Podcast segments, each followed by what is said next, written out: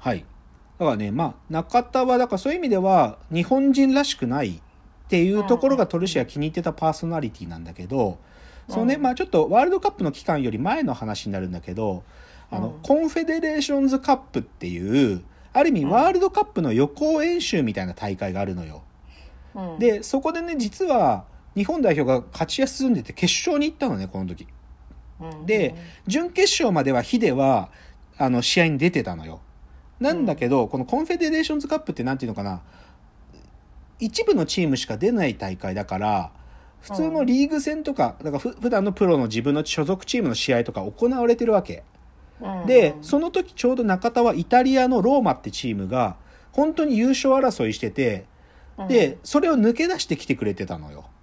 で元々の約束で、でも ロ, ローマがもう次の試合勝ったら優勝するっていう試合の時には日本代表の試合から外れてイタリア帰って日本人として初めてそのイタリアのチームの優勝を経験するってことの約束になってたわけなんだけど、コンフェデが思う以上になんていうか日本代表が活躍して決勝まで行っちゃったから、その決勝からでも中田は最初の約束あるからイタリア帰るわけ。それにトルシアが怒るんだよね。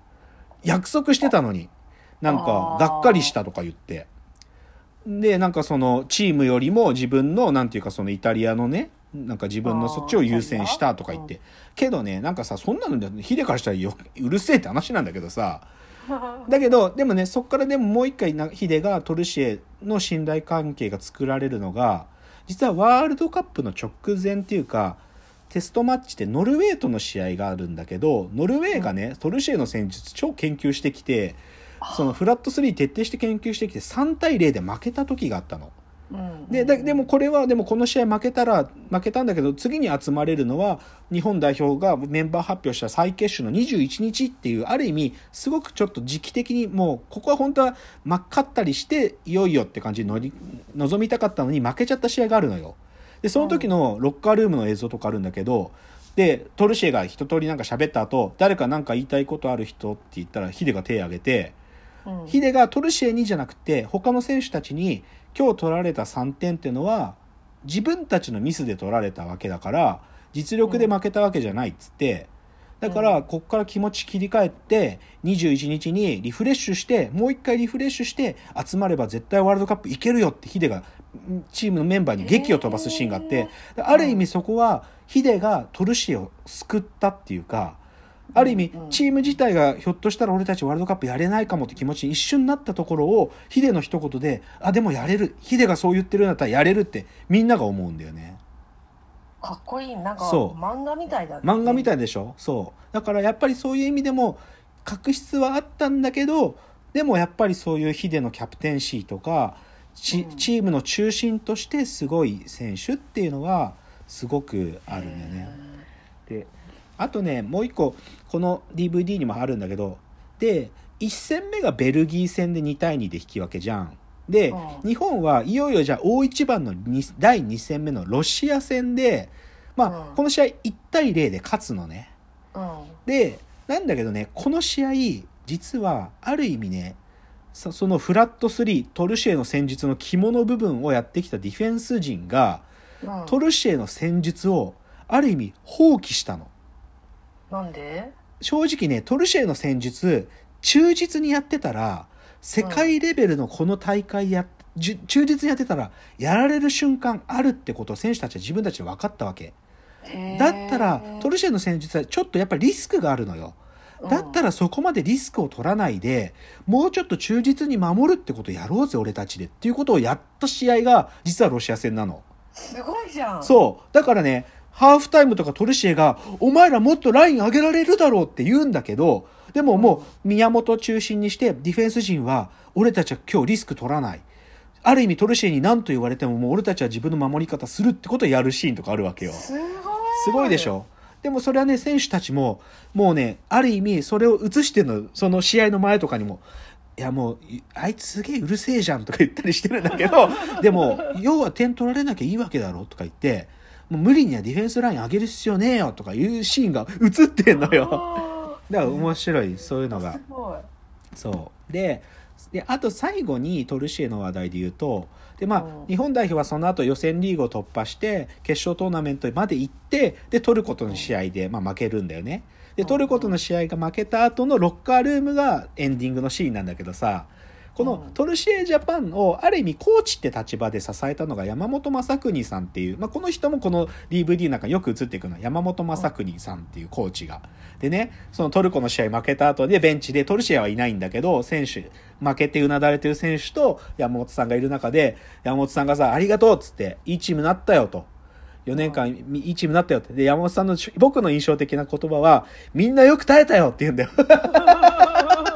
みんなよく耐えたよっつってありがとうっつって、でそれで選手からもさ、なんか山本さんも素晴らしかったよとかいう声がある。とにかく山本はこういうトルシエっていうすごい強烈な個性を持ってる監督と、なんとかチームが崩壊しないようにね、本当に心砕き続けた。それもね映ってんのめちゃくちゃ。本当に山本がいたからチームなんとか一つだったんだなって思うっていう、そういうのが映ってるっていう。だでもやっぱり そ, それくらいトルシエはちょっと癖がある監督だった。やっぱりこでもこの時の日本代表にとってはいい監督だったと思うよ、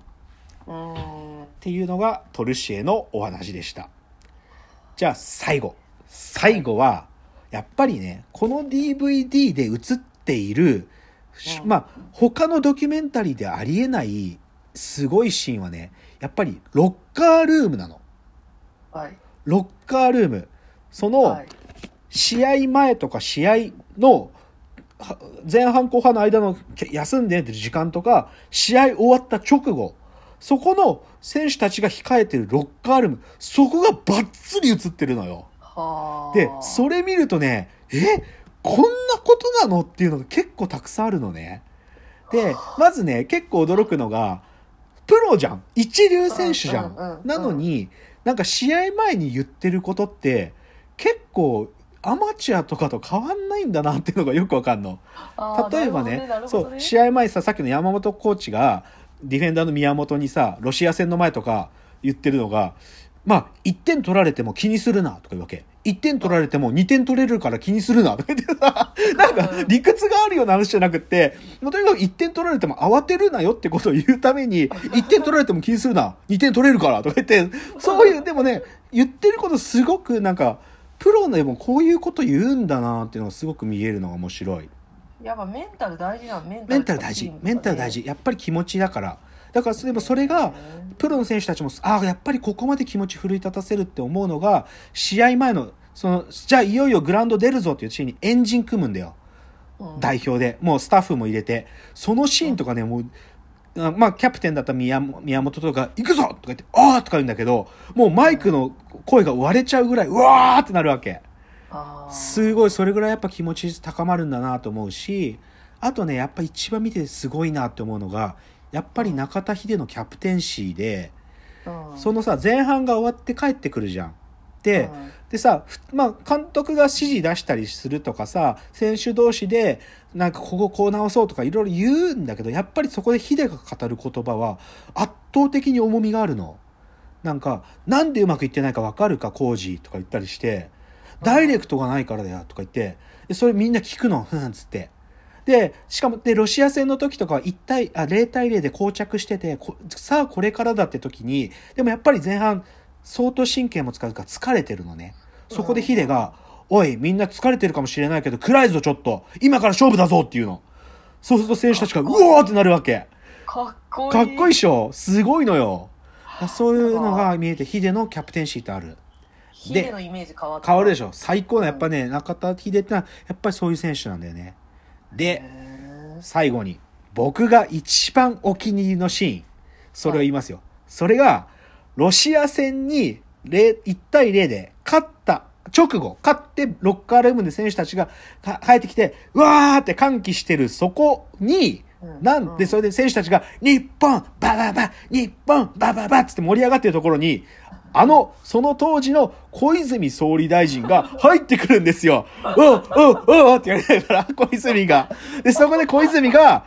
バーバーバーって入ってきて最高とか言うわけ。最高って、そうそう選手たちがうわーとか言って、それで小泉が燃えた燃えた日本中が燃えたぞっつって、うわーってなるわけ。そう。で、それで、この調子で決勝戦、うわーとかなって、選手たちがめちゃくちゃ盛り上がるのよ。すごいな、そう、もう小泉さんもすごいの、もう、うわーって、それでね、それでそ総理が、この調子で決勝戦、うわーっつって、ブラボー最高っつって帰ってこうとすると、ゴン中山がね、総理総理って言って、総理、うん、感動しましたかって言うわけ。そうすると、小泉が、感動したっていうの、感動したっつって、うわーってなって、もう胸にジーンと来たよって言って、うわーってなる。で, すでテンションが上がりすぎた稲本が小泉と裸で抱き合うね。でブラボーって小泉が言って、小泉小泉ダダダンってなって、すっごいなそれ。そう、それでブラボーすごいですね。そう、やっぱり彼はなんかそういう人だしさ、